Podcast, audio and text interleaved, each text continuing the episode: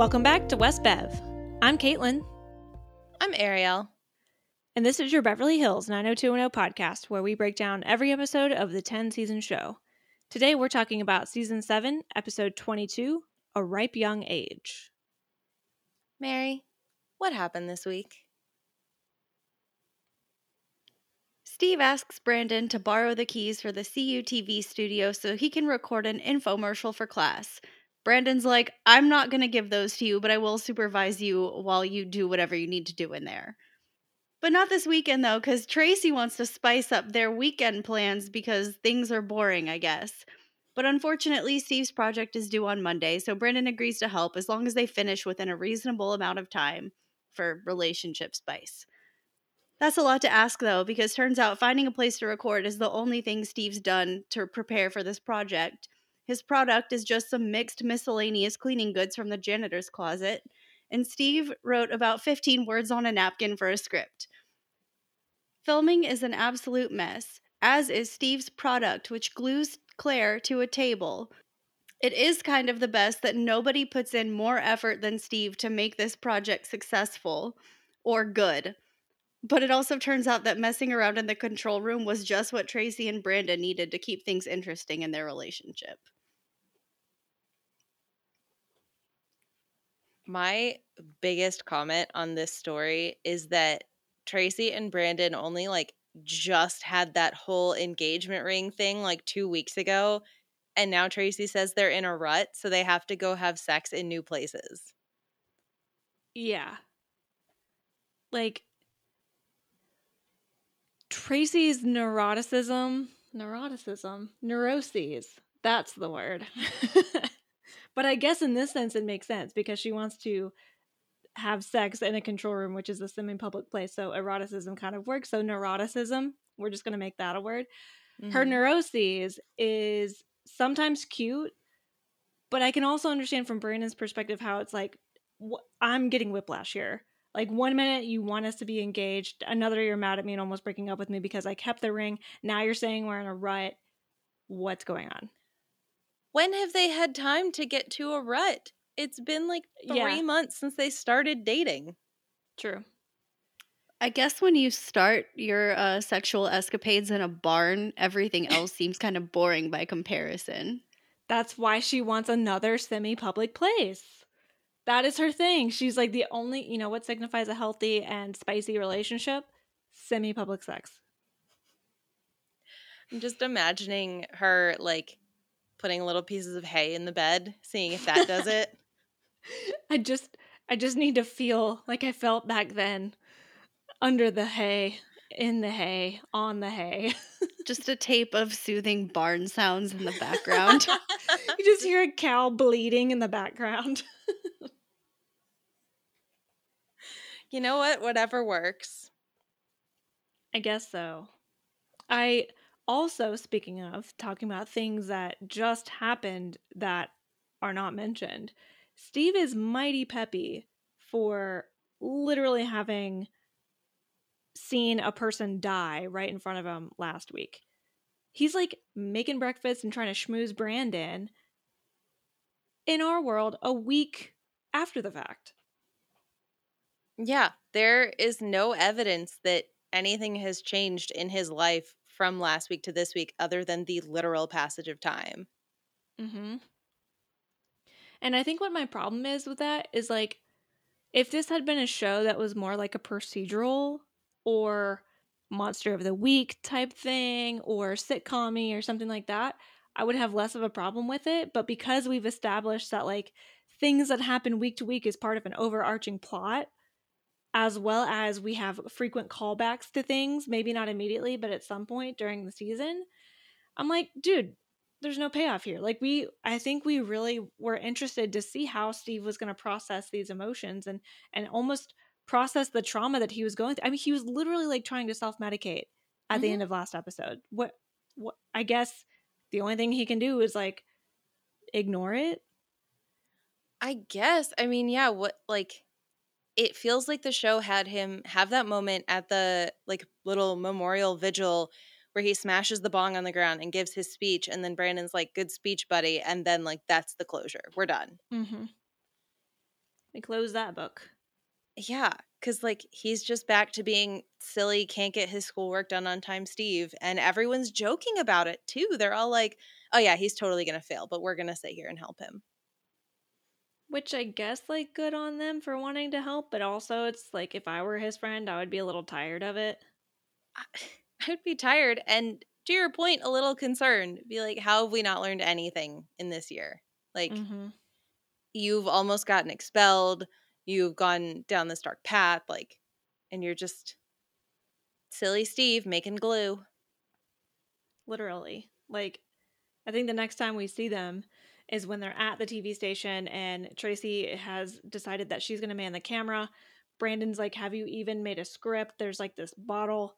It looks like a giant flask that's just on that really it, it's like essentially a um what's the really sticky glue that we used to have that like you screwed out of the bottle and then you painted rubber cement? Mm. Is that what it was? Sure. Yeah. I don't, why can't I remember that? You know what I'm talking about though. It came in like a tan bottle and like you unscrewed it and it had a little brush at the end. Yeah. Yeah. That's what it looked like. Just a giant, you know, like a refill bottle of that. And Steve's like, yeah, I wrote a script. And to Mary's point, it was like fifteen words on a napkin. And they call it Sanders Shine. Like absolutely no effort whatsoever. They had to find a product in the janitor's closet of the place where they're recording this infomer- infomercial. Yeah. My favorite part is when it turns into glue and they have like the whole moment where Claire's got stuck to the table and Steve refuses to help her at first. He's just like, what are you doing? You're ruining my take. Like, not acknowledging that she's full on stuck to the table. But then they don't even, when they get her unstuck, they don't even do another take. No, they just keep rolling and then use that. And then just do a voiceover. Which was I, also very bad. I want to know who helped him rec- like record the voiceover to replace it. Because at that point, Brandon and Tracy are so busy. Yeah, that was my other... So, speaking of the semi-public place, like, Claire and Steve are standing there like, hey, Claire needs help. Please help me. And they're making out in the control room, which you can easily see from the news desk. Oh, yeah. Yeah. And we established that a few weeks ago when the whole, like, Evan thing happened. So... yeah.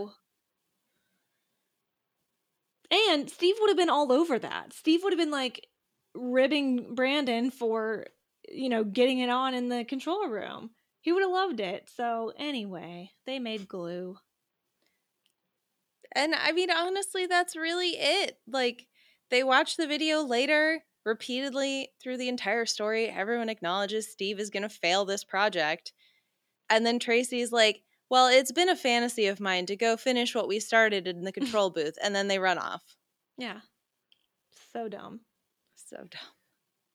And, like, I, again, like, maybe we should be concerned about this relationship that they're in a rut.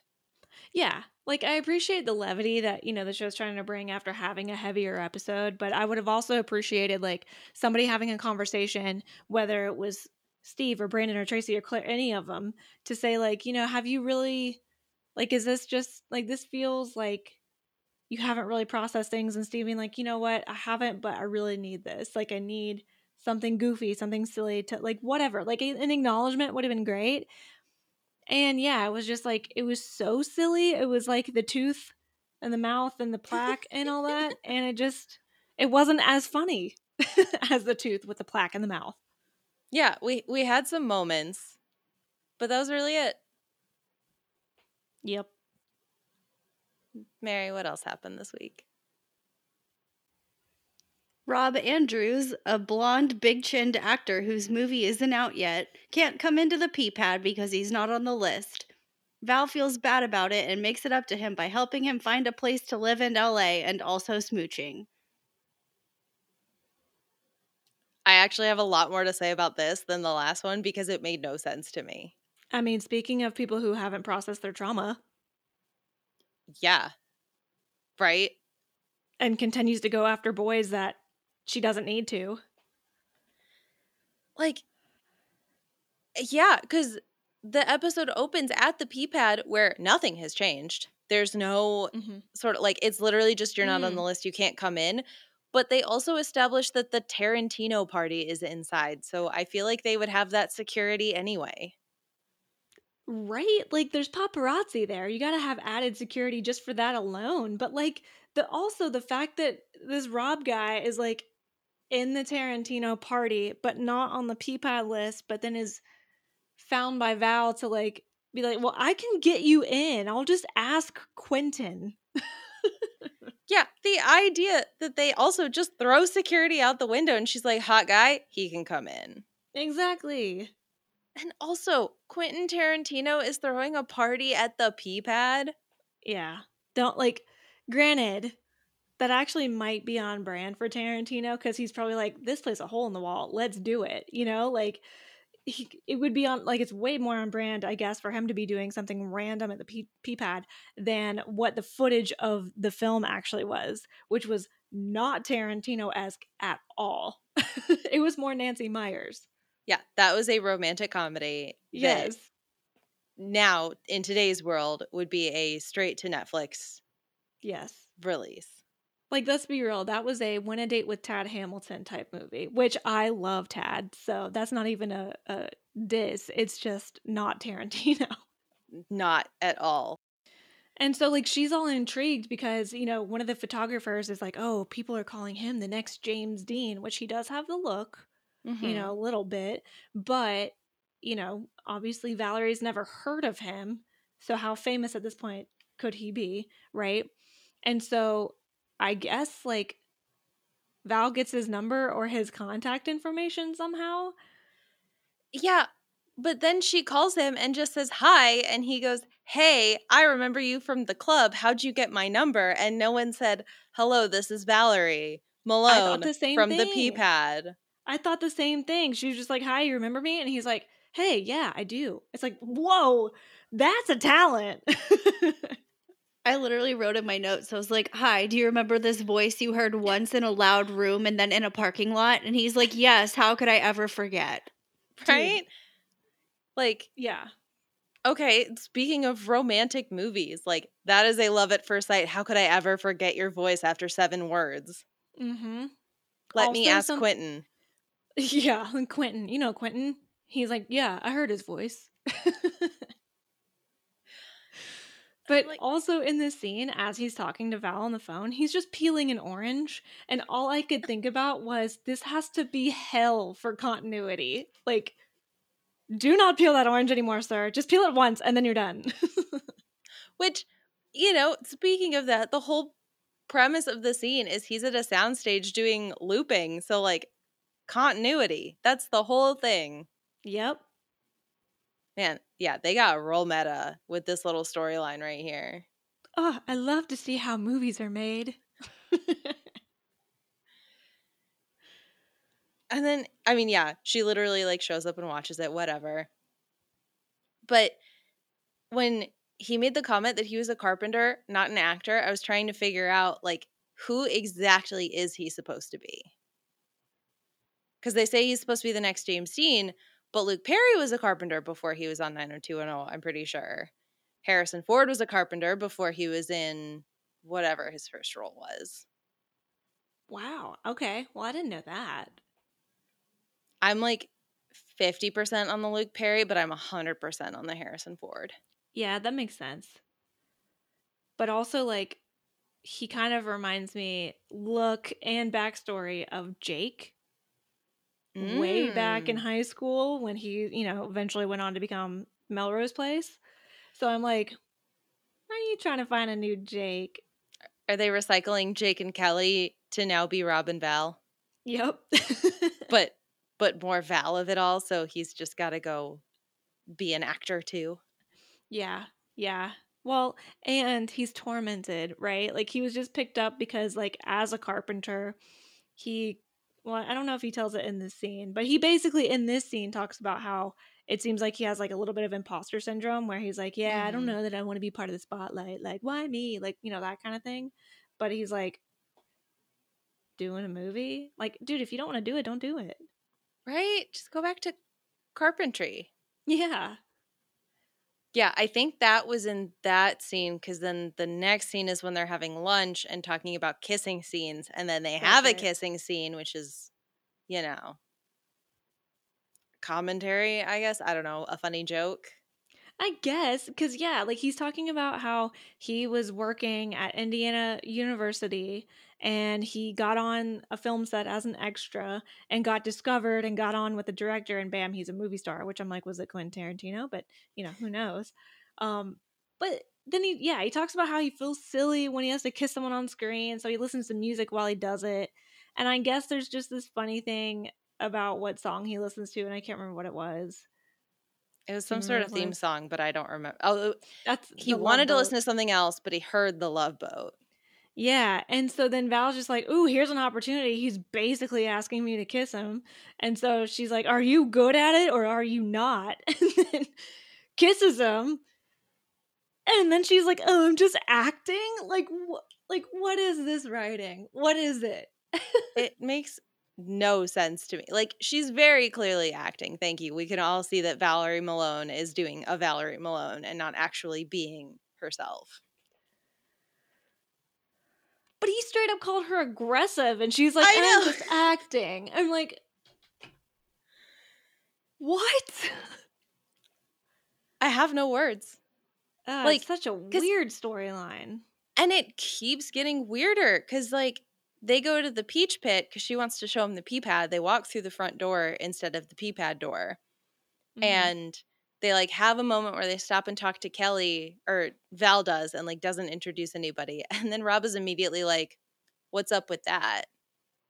After five seconds. This man must have, like, photographic memory or something. He can remember her voice after one sentence, and he can tell that there's something going on between Val and Kelly. He could. In two seconds. That would be impressive. I mean, he, I guess he did.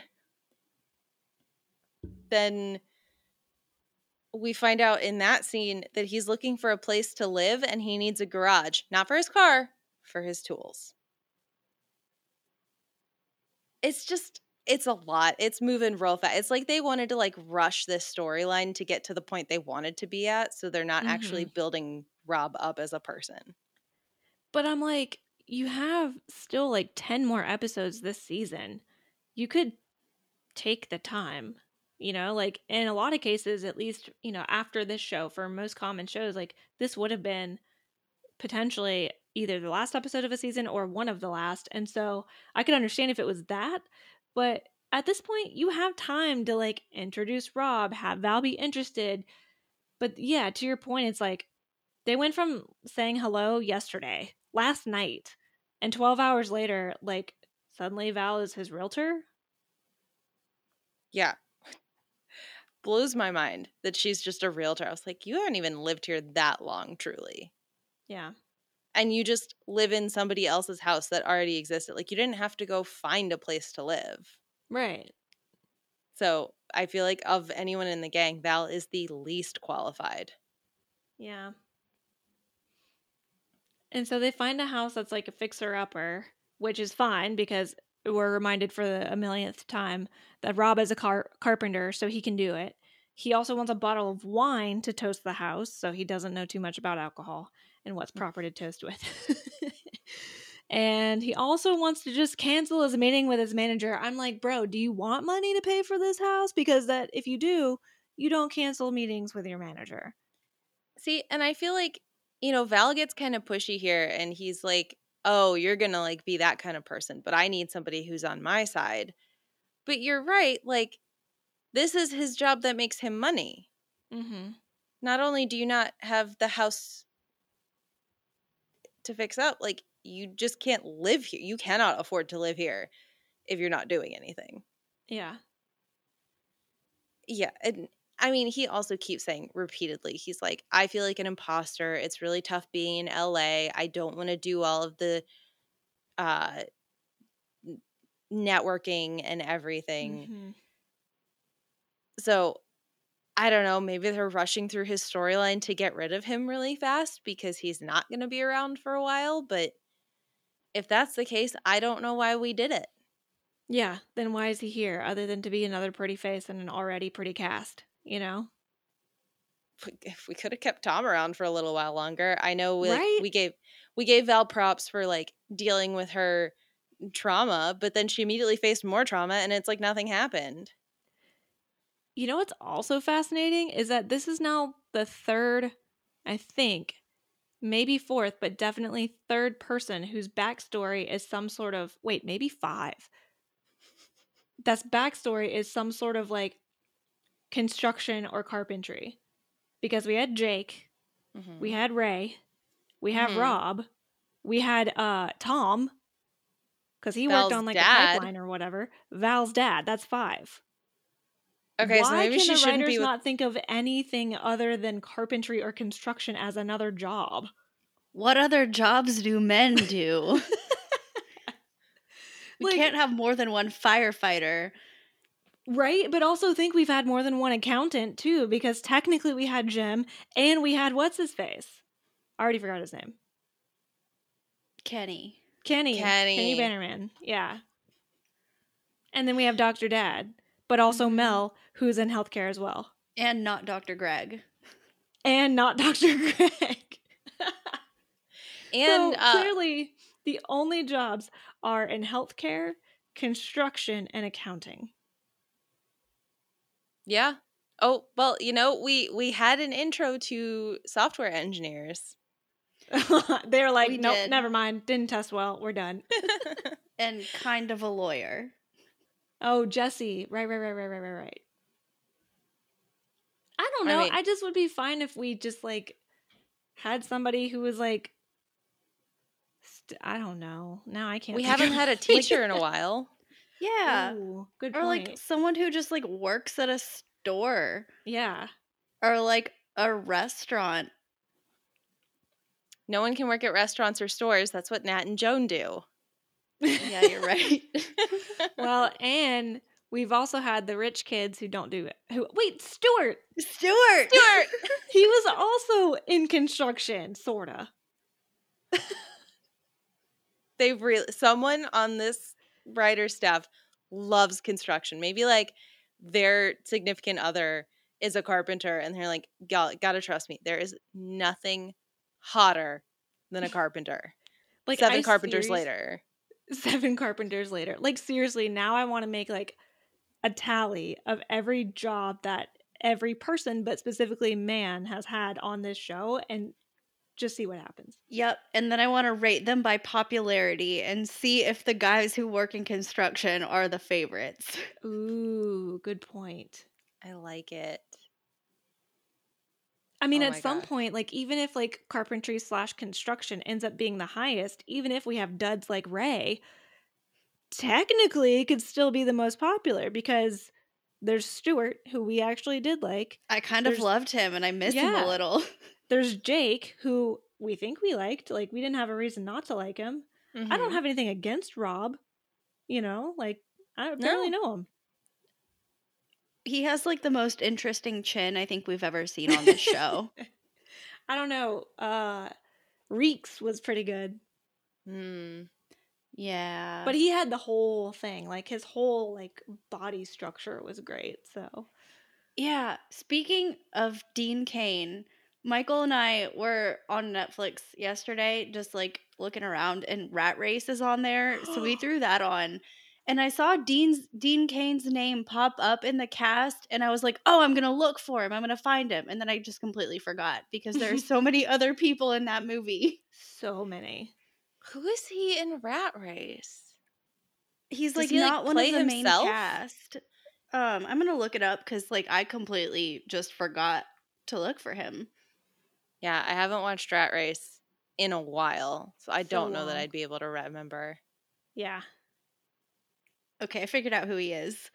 Who is um, he? He is the blonde helicopter pilot's ex-boyfriend, or current boyfriend, that oh! they do a flyover of his house. And, and he's in the pool. Yep. Okay. I, like, didn't recognize him at all, which is yeah. so funny. I don't think I would have, because he's so far away in the scene. Yeah, like, he gets up close to them at one point, but he's, like, he's not nineties Dean Cain. No. He's, he's definitely two thousand not nineties Dean Cain. It's actually probably not that far away from when he was on Beverly Hills. Probably not. Not even that far. That movie came out in like July two thousand one. Oh my God. Anyway. Okay. Mary, what else happened this week? Oh God, I don't know. Donna and David go visit Donna's grandma Celia in San Luis Obispo and hear the story about how David looks just like World War Two pilot and hero Grandpa John, and also sometimes parents just don't understand true love. Okay. This may be the first time in this show where I have sympathized at least the tiniest bit with Felice. Because, hear me out, imagine your mother-in-law hates you so much, she doesn't tell you things. She talks shit about you to your kids. And she talks shit about you to everyone. Like, I I don't know. I feel like it's one of those times where I'm like, oh, I'm really lucky that my mother-in-law is like a nice lady and she doesn't suck. Like, could you imagine yeah. Nate or Michael's mom's hating you and just like talking shit about you to everyone who would listen? No, that's a fair point. I think, yeah. I think... Not that she doesn't deserve two, it. It's just not appropriate. Yeah, mm-hmm. I think two things can be true, right? Like, you can sympathize for Felice in that way, but still not excuse her behavior toward Donna and every single person on the planet, apparently. Yeah.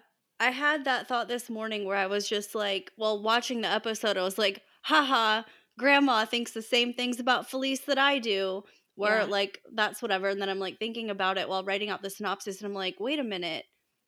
Shit, that's really shitty. Like, yeah, it didn't hit me at first because I'm agreeing with what she's saying, but now I'm just like, oh, no, that's like really rude to talk yeah. shit about your grandmother's mother to your grandkid or your grandkid's mother.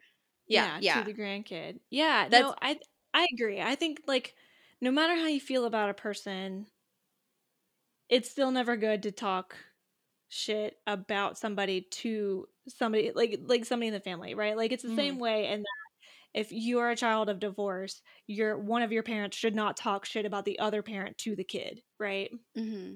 Yep, that's fair. I can see that. Right, that's my only thing. Like, I think Felice deserves a lot of the hate that we give her, and frankly, you know, justified for the parents too. Like, I totally get why Grandma is just like, yeah, Felice sucks. I get it. Yeah. But, like, you don't say that to these kids. Yeah. That's not yeah. appropriate. Like, I wonder if she says that to John, too. To Doctor I, Dad. She has to, right? And I almost yeah. feel like that behavior is probably what has solidified John and Felice's relationship. Because yeah. I think about this all the time. I'm like, I don't understand... Unless Doctor Dad is completely clueless and just like a total workaholic, misses everything that happens in his family, mm-hmm. how he cannot see how much Felice sucks. Yeah, I agree. And like literally to start their storyline, you know, they're driving to San Luis Obispo and David's talking about Felice and Donna's like, I don't understand why you're thinking about my mom right now. And he's like, well, she hates me and I don't know if it's because I'm crazy or I'm Jewish. I'm just like, oh, that's not good. And, like, that must also feel like an impossible situation for David to be in because he's like, those are two things. And obviously crazy is not ever the word I would use to describe David. But mm-hmm. what he is meaning is that he um, he's experiencing some some mental challenges here, right? It must suck to have these two things that are innately, like, part of you that you can't necessarily – I mean, you can change your religion if you so desire, but you shouldn't have to. Mm. And obviously, you can only work on things when it comes to your mental health. Like, it's not like it's just, all right, I'm going to change this now.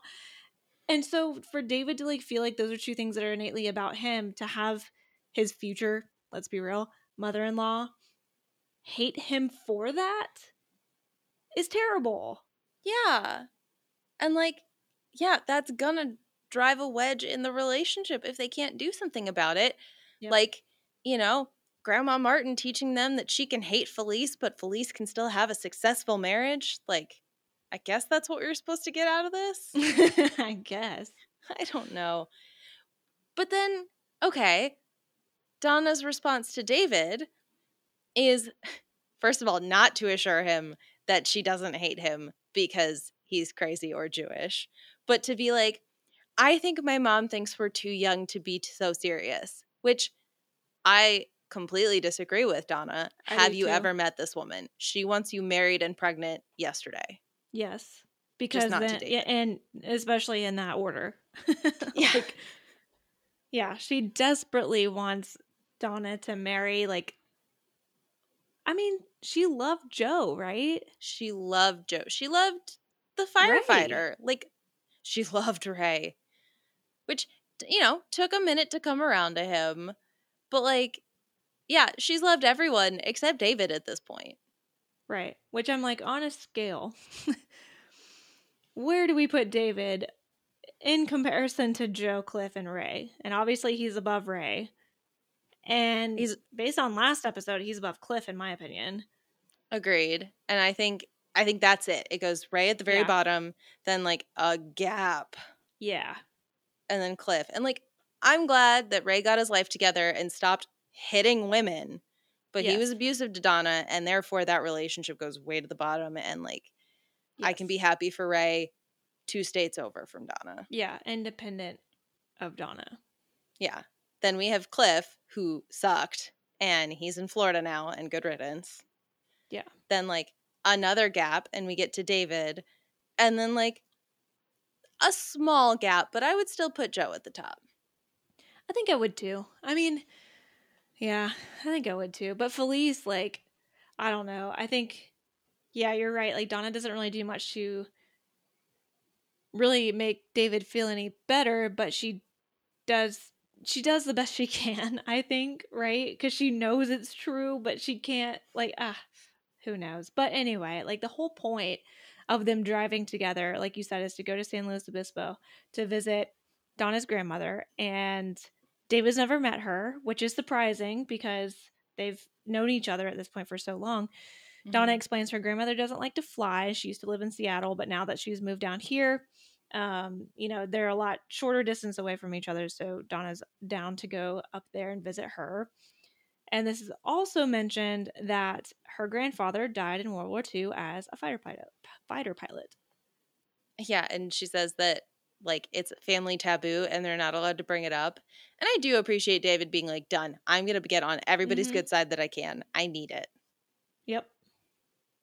Like, I just, I can appreciate being like, do me a favor and don't talk about this, and him being like, done, you said please don't do cool. it, I'm not going to do it. Yep, exactly.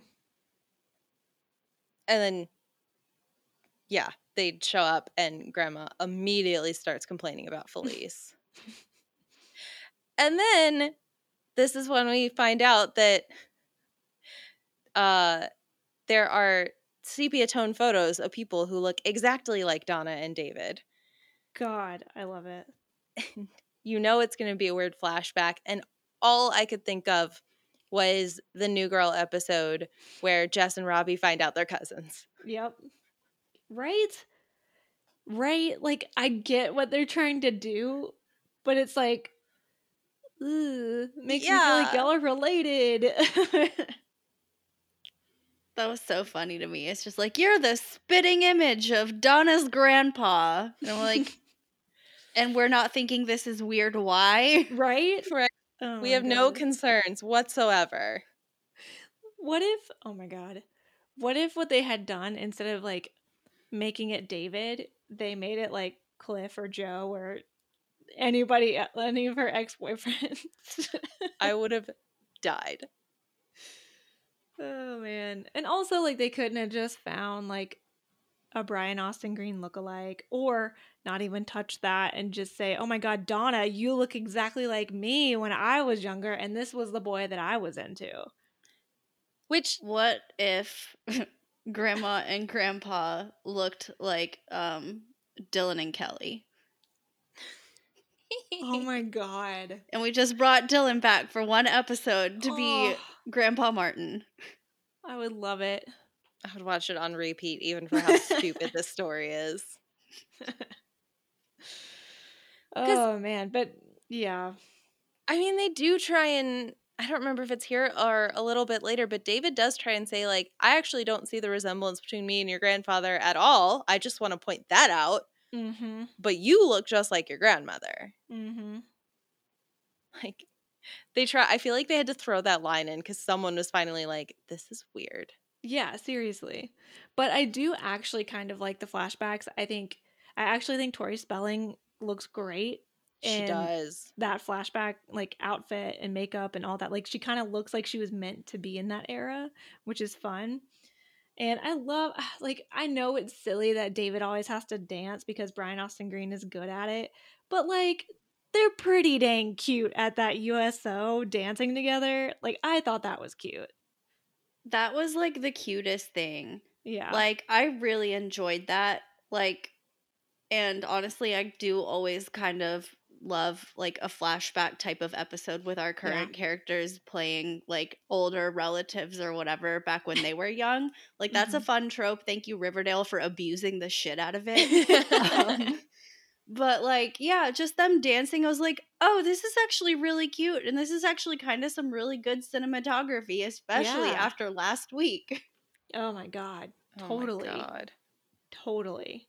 Well, and it's cute too, because like, Donna and David got to act differently than Donna and David. Like, mm-hmm. there's only a little bit of similarities between Donna's grandma and Donna, which is okay because literally, like, they're family. But then David kind of got to be somebody totally different, and I kind of love that for him.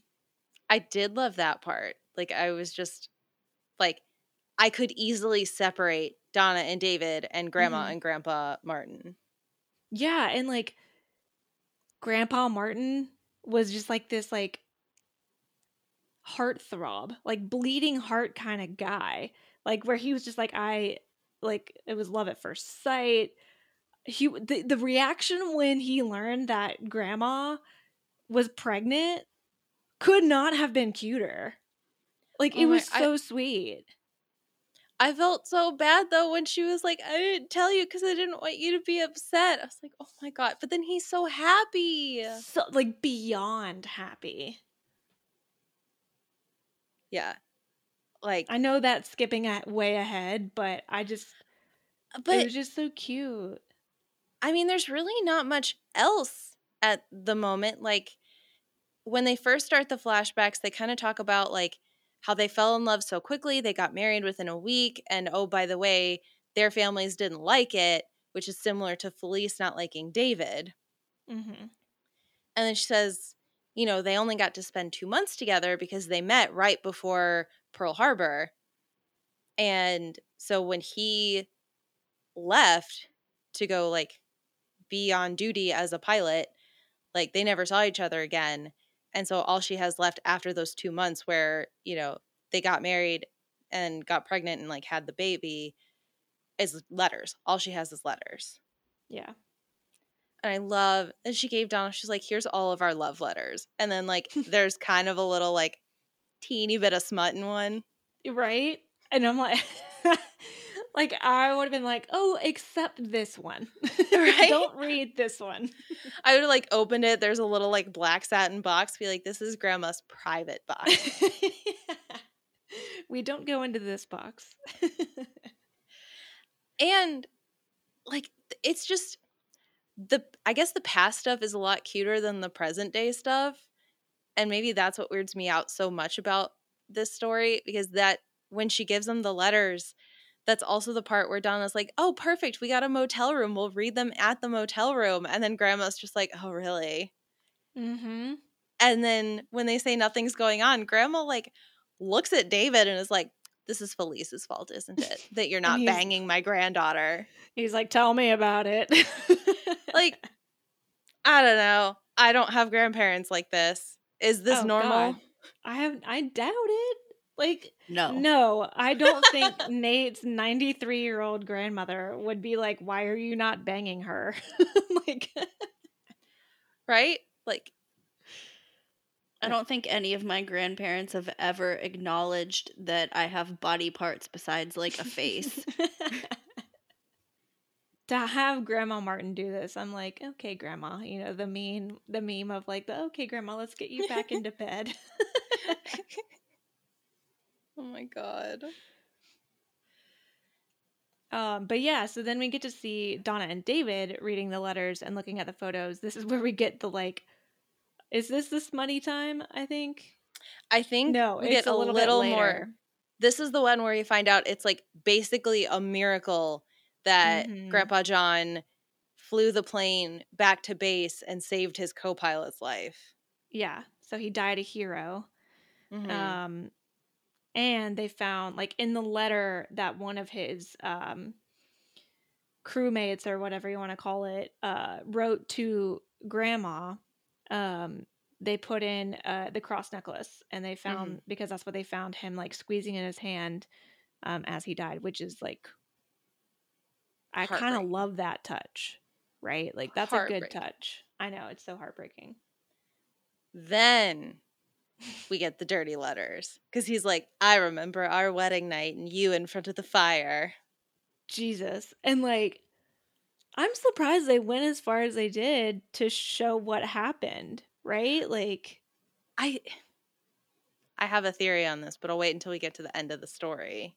Because okay. It's not a wild theory. I think it's right, but in yeah.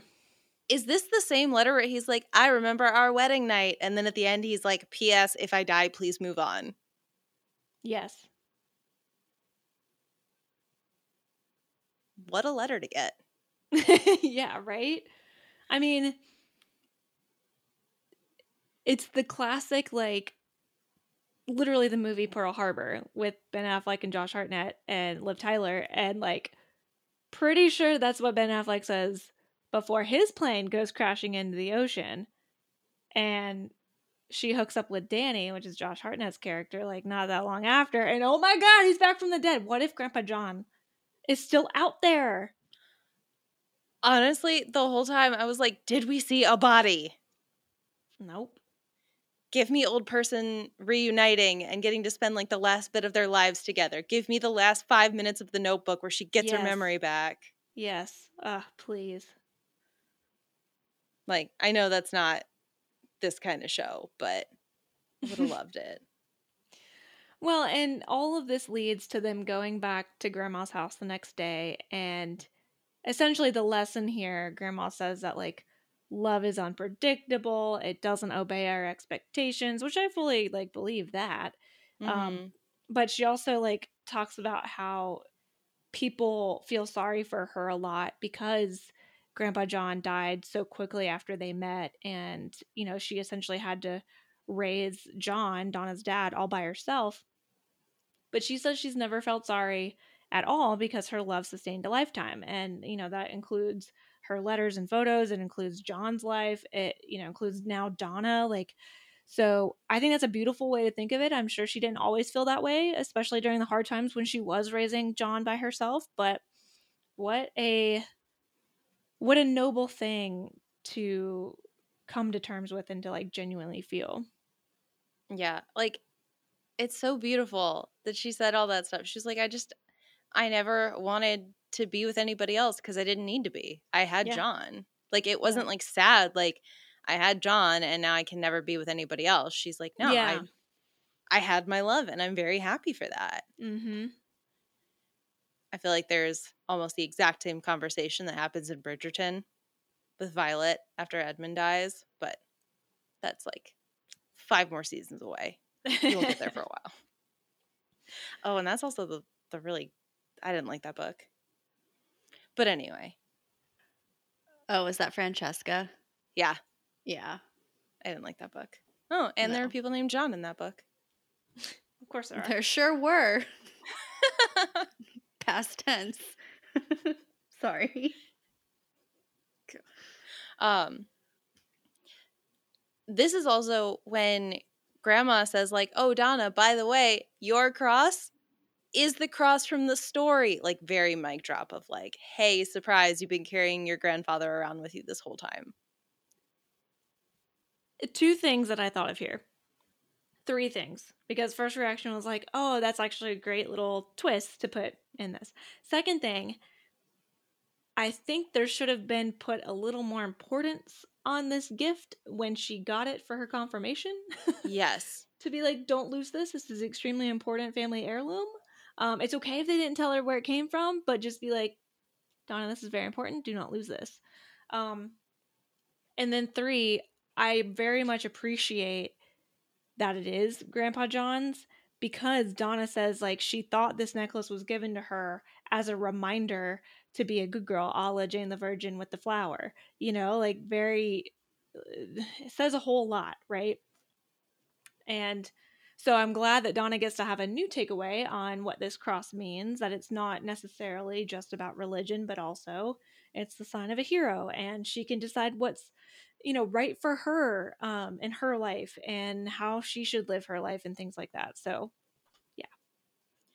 Just imagine, though, if they had actually told her any of this story when she got the cross and not let her or Felice, because they do blame Felice for this, uh, twist it to, yeah, always be a good girl, virgin till marriage, never disobey your parents at all costs. Mm-hmm. Like, mm-hmm. Just imagine if people didn't keep secrets, whether, you know, well-intentioned or not, and didn't use religious objects against people. Yeah, don't just stop using scare tactics. Like, what might that world look like? We'll never know. I mean, that's a lie. We might know. But, okay. So when all of this happened and then, like, they leave and they go kiss outside the Jeep and they whatever, like, I truly feel like this whole story only exists to set up that Donna is going to lose her virginity very soon. Hmm. Interesting take. I I can see how you get there. Right? Like, this entire story was basically, like, It, it is kind of very Jane the Virgin, where, like, somebody mm-hmm. told her all growing up that you had to stay a virgin until you were married. It's a sin. It's disgusting. You can't be that. You have to be a good Catholic girl. And then her entire adulthood, people are like, you don't have to think that anymore because that was not true beliefs. Like, that's not how this works. But she can't get it out of her head. And then, you know, Jane actually does go get married and just bangs it out a lot. But maybe Donna's different. I'm just thinking of when, God, I love Gina Rodriguez as Jane. Like, she was so good when she is with, um, God, what's his name? The young, hot star in the show that she starts dating. Oh, with uh, Rogelio, his co-star? Yes. God, what was his name? I don't remember. I, it's not word- Fabio. Is it? Is it Fabian? Fabian? It, like it does start with a F, I think. Anyway, when she starts seeing him and, like, she is so insanely attracted to him, but is so, again, the flower, the whole, like, Catholic guilt, whatever.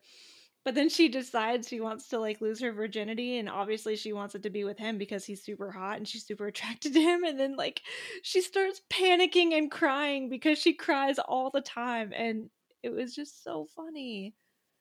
Oh, Mary, you need to watch this show. There's one specific scene, and it's well into the series. But I'll tell you, there's been, like, a handful of scenes in television that I can point to and be like, that is some of the best television I've ever seen in my entire life. And there's a monologue that Gina Rodriguez does well into, I think it's, like, season four, maybe. And it's done in one take. And it's masterful. It is masterful. So add that to the reasons why you should watch the show. Okay, I'm going to write it down right now. You're right. It is Fabian, Fabian, et cetera. I can't remember. I think it's, if I'm thinking about, like, the pronunciation that she uses, I think it is, like, Fabian. I think it is. Yeah. Anyway. But yeah, I think, like, I think that's where this is going, because I don't think that they're ready to get married quite yet. Also, I know how this show ends.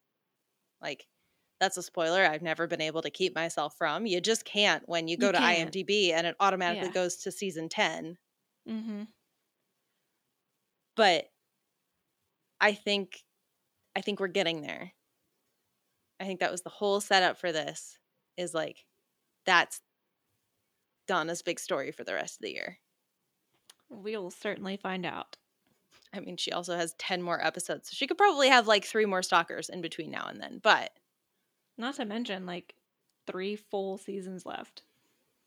Yeah, I just, I feel like that's where it's going, because she's even yeah. saying like, I've always interpreted this as a sign to be a good girl, and now that's not the case anymore.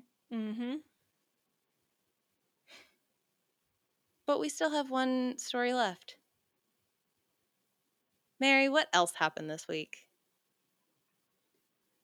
Kelly finds a runaway little boy, Joey, sleeping on the back deck of the beach house and kind of just hangs out with him all day instead of calling the police. But then he won't give her enough information that she thinks she can use to help him, so she does finally call the cops.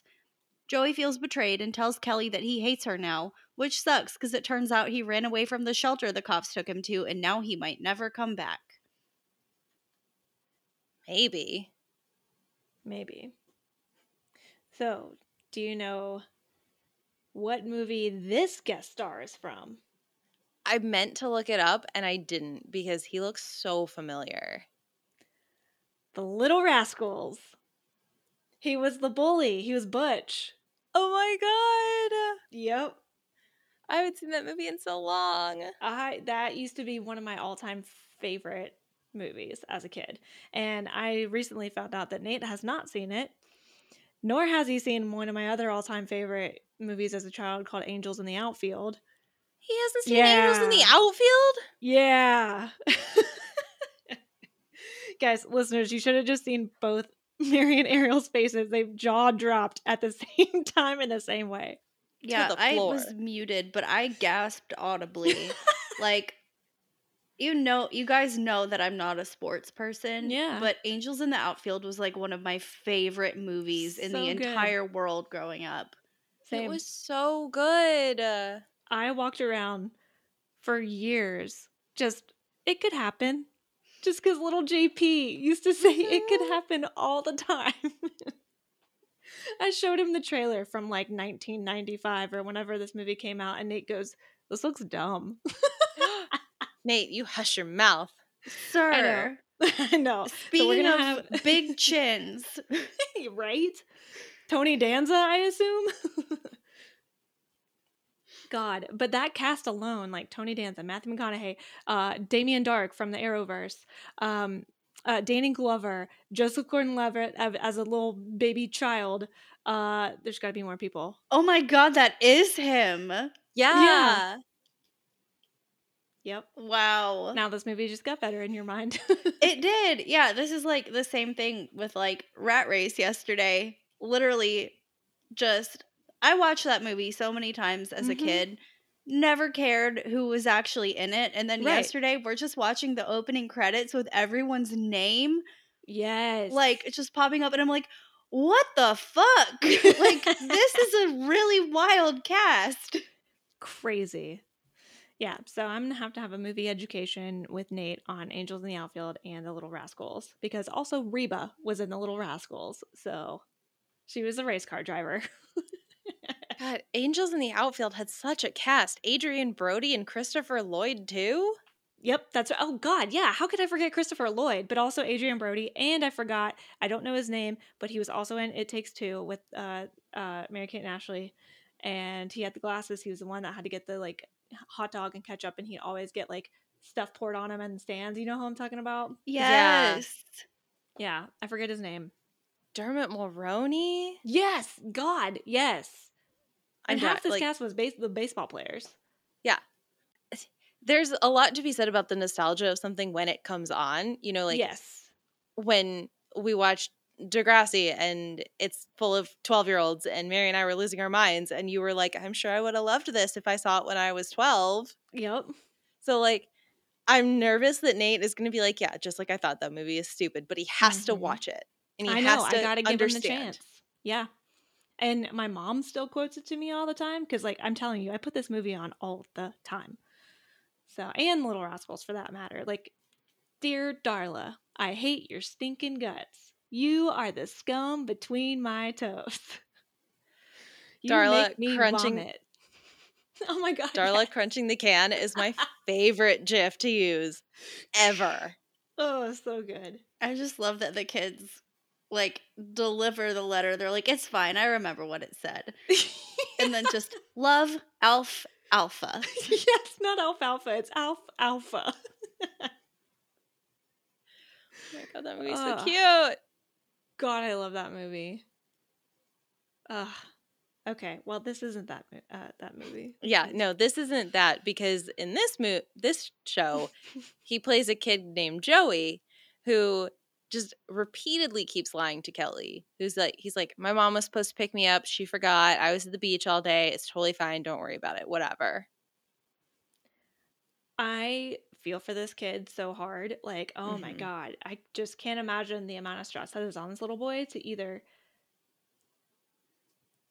not go home because it's a bad home life, or for his mom to really be at work all day because she has to, right? Mm-hmm. And he just has to fend for himself. Like, I feel like this is very latchkey kid situation, but we don't know if it's really a bad situation. But he is aware enough to know that if cops are called, his mom gets in trouble. So he already has that, like, defense of his, oh, it's just, it's a heartbreaker of a story. And I honestly think Kelly is the only one that can handle it.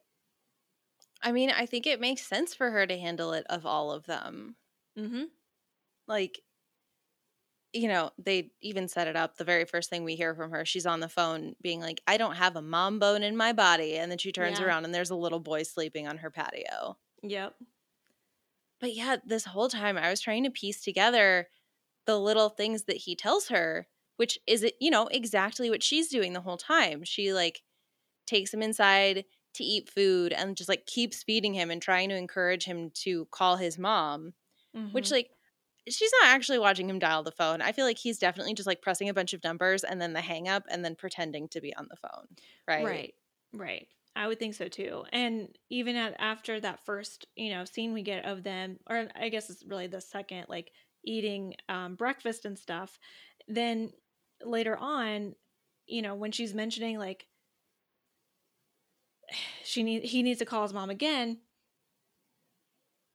This is when the trust starts to build, right? Mm-hmm. Like, not just from it's it's more from Kelly to Joey at this point, because she's trying to, like, hey, I, I get it. If you said your mom's not going to answer, like, I trust you. That's fine. Um, but then when Claire comes home, and this is the only, like, okay, so most of the time I love Claire, but she could have more empathy for somebody that's so intelligent and so,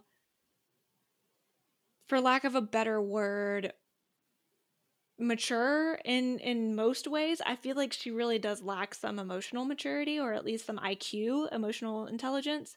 Mm-hmm. Um, because she's, like, first of all, talking about him while he can hear her, and immediately insists Kelly call the police, which I do think that is the eventual right move, but I also understand why Kelly would not want to just jump to that conclusion, because as, like, a psych major, she probably, like, she doesn't want to jump to that conclusion because she wants to see what's really going on here. If this was really just an accident, or if this this is a pattern. So I mm-hmm. totally get that, but Claire's just like, nah, man, you got to call the police.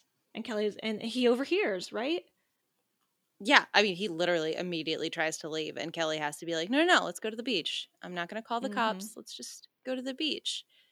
But, you know, I think this is a valid criticism that we've had of Claire for a long time, maybe even the whole time she's been on the show, is, like, she is very book smart, mm-hmm. but she's too practical. Like, she jumps straight to the end game rather than, like, making sure this kid is okay. She's like, well, the right thing to do is to call the police, so you should just call the police. Not the right thing to do is make sure the kid is fed, make sure he's safe, make sure he feels comfortable, and then, you know, make sure he is safe in a legal perspective. Well, and too, like, what's missing from Claire's just jump to call the police, like, the fact that Kelly is trying to get him to call his mom first. That's mm-hmm. a, that's more important than calling the police, because what if he really did run away and his mom is panicking? You know, cl- like Kelly's first instinct is like, your mom must be very worried about you, so let's try to get in touch with her. Well, like, yeah, what if something happened to his mom? Mm-hmm.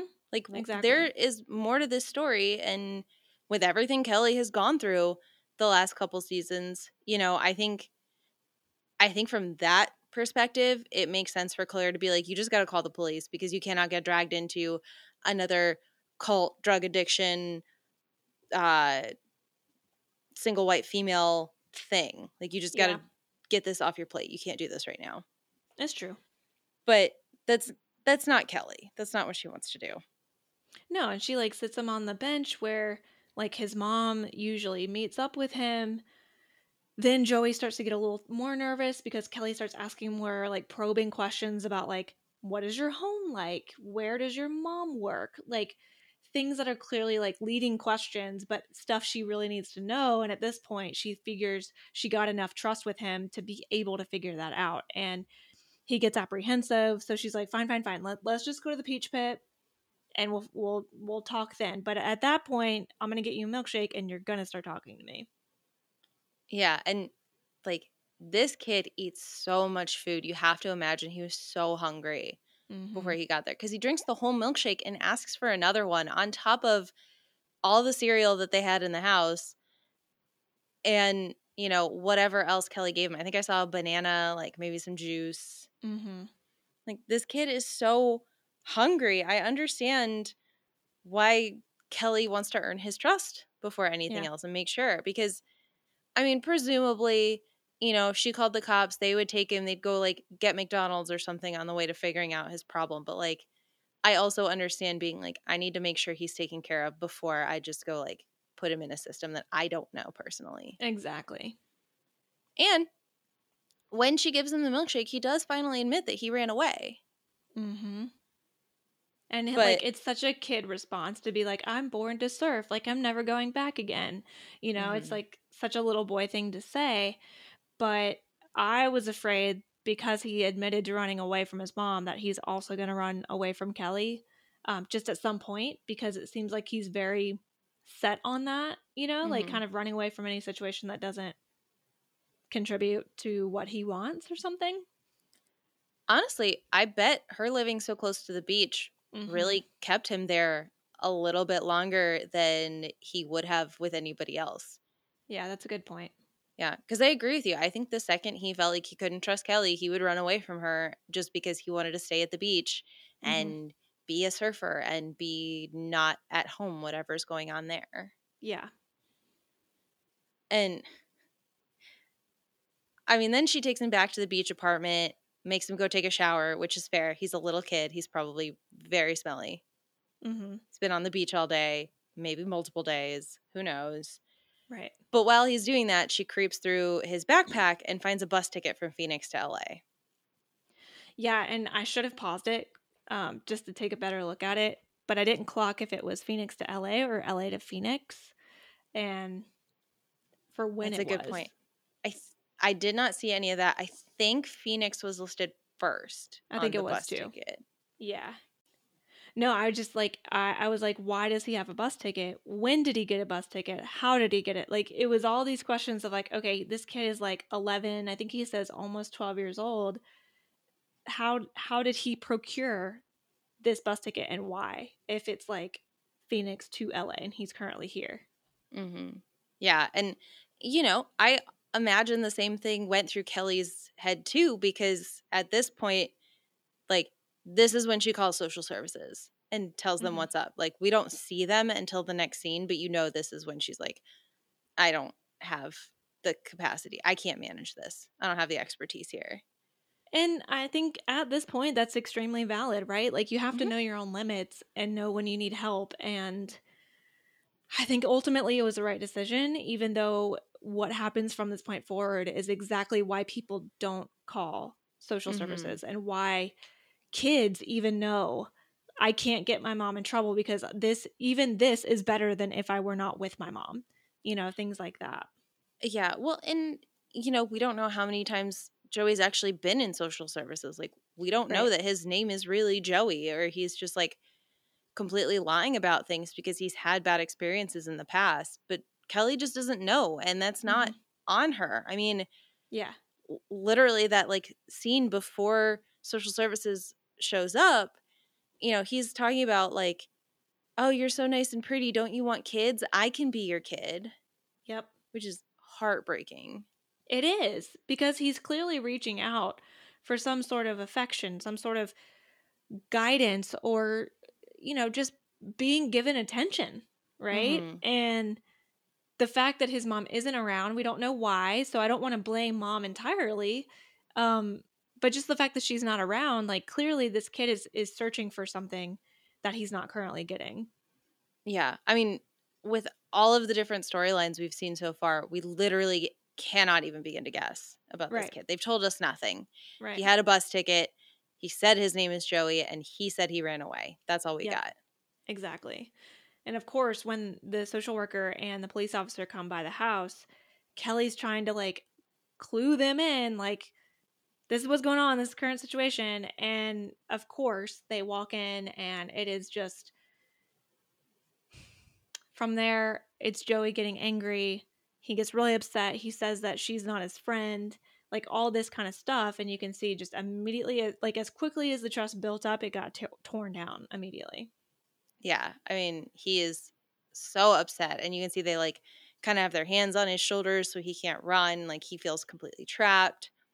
But then the next day, the social worker comes back to see Kelly and starts asking her like, hey, Uh, do you know anything about Joey's family? Do you know anything about Joey himself? Because he ran away from the shelter last night. Which, you know, I have never had to experience these things, but I don't really blame him, you know? Yeah, right.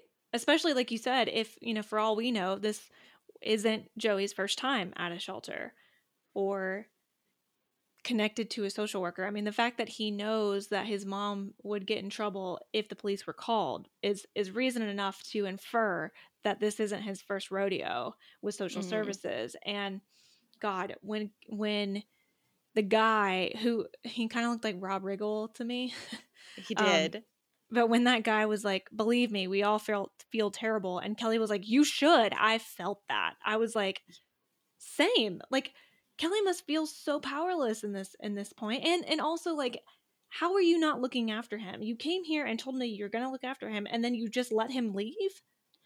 Yeah, that's the thing. Like, she thought she was doing the right thing. She did what she's always been told she's supposed to do, and then it backfired on her because the people that she trusted to take care of him couldn't do it for yeah. whatever reason.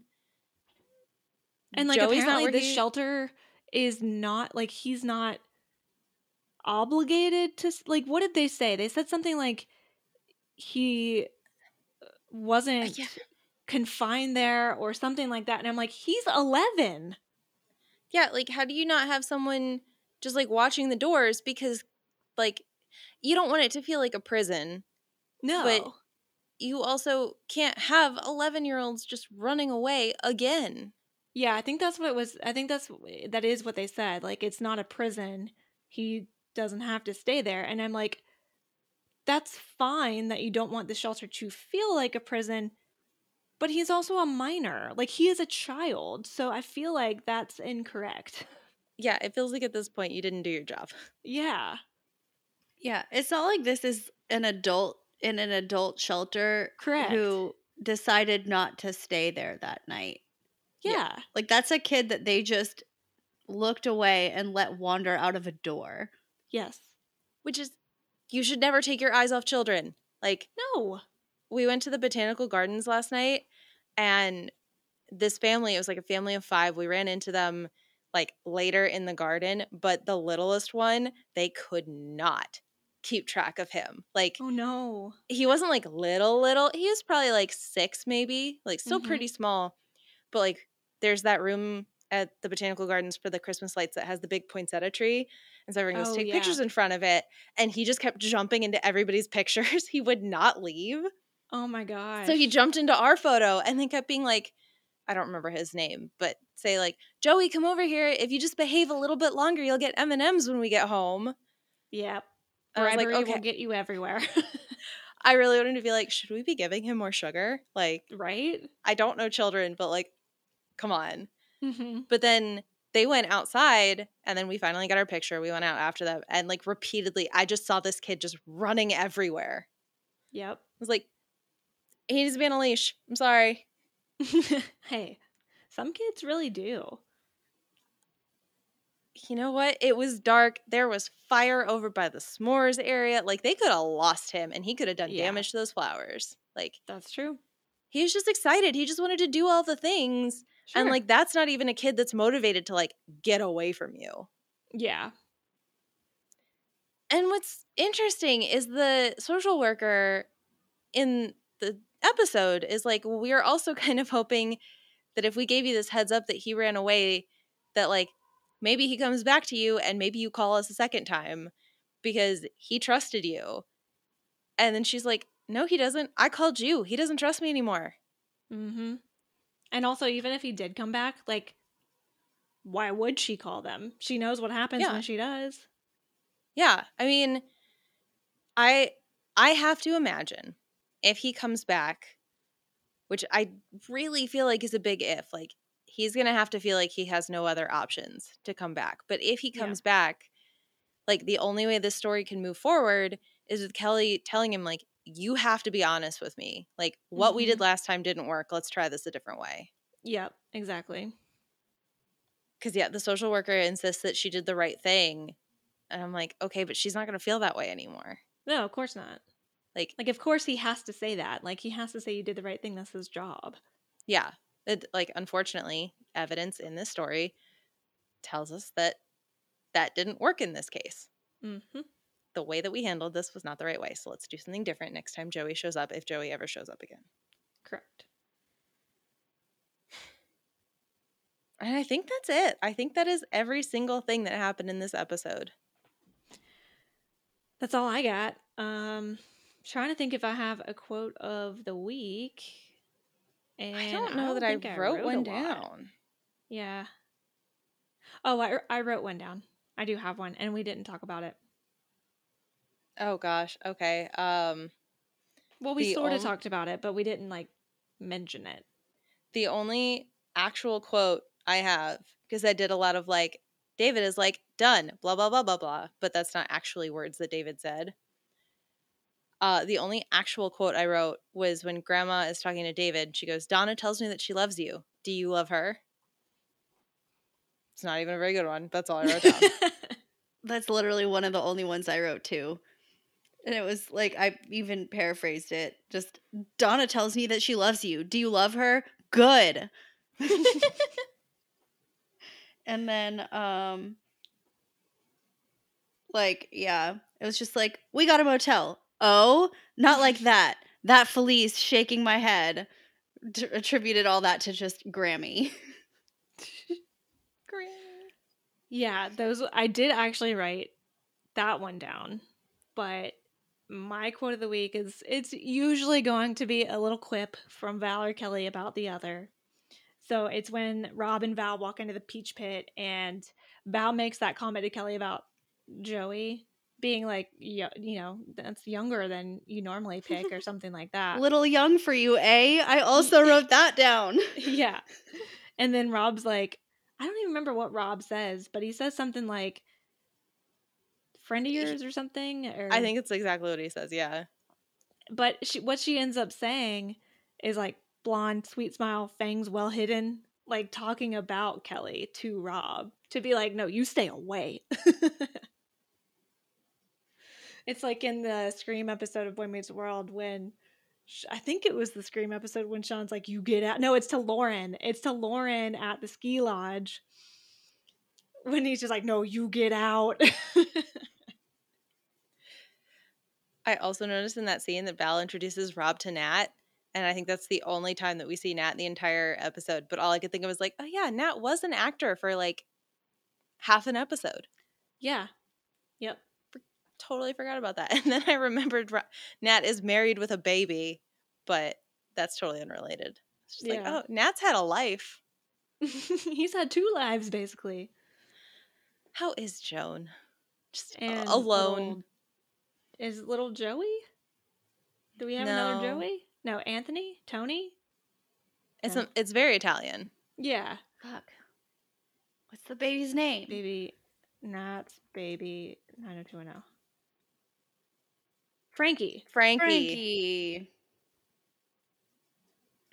Kid's gonna know so much about lamps. and, and like nothing burgers. About pie. Dad yeah. is not around.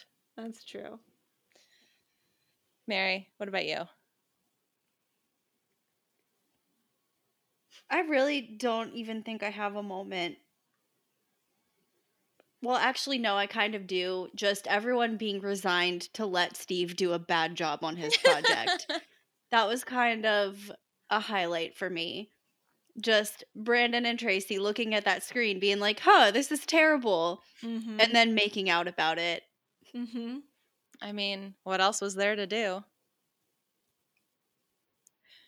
Gosh. Okay. Caitlin, what is next week's episode? So air-wise, we take a quick little two-week break. Um, mm. And following this episode, we have Season seven, Episode twenty-three, Storm Warning.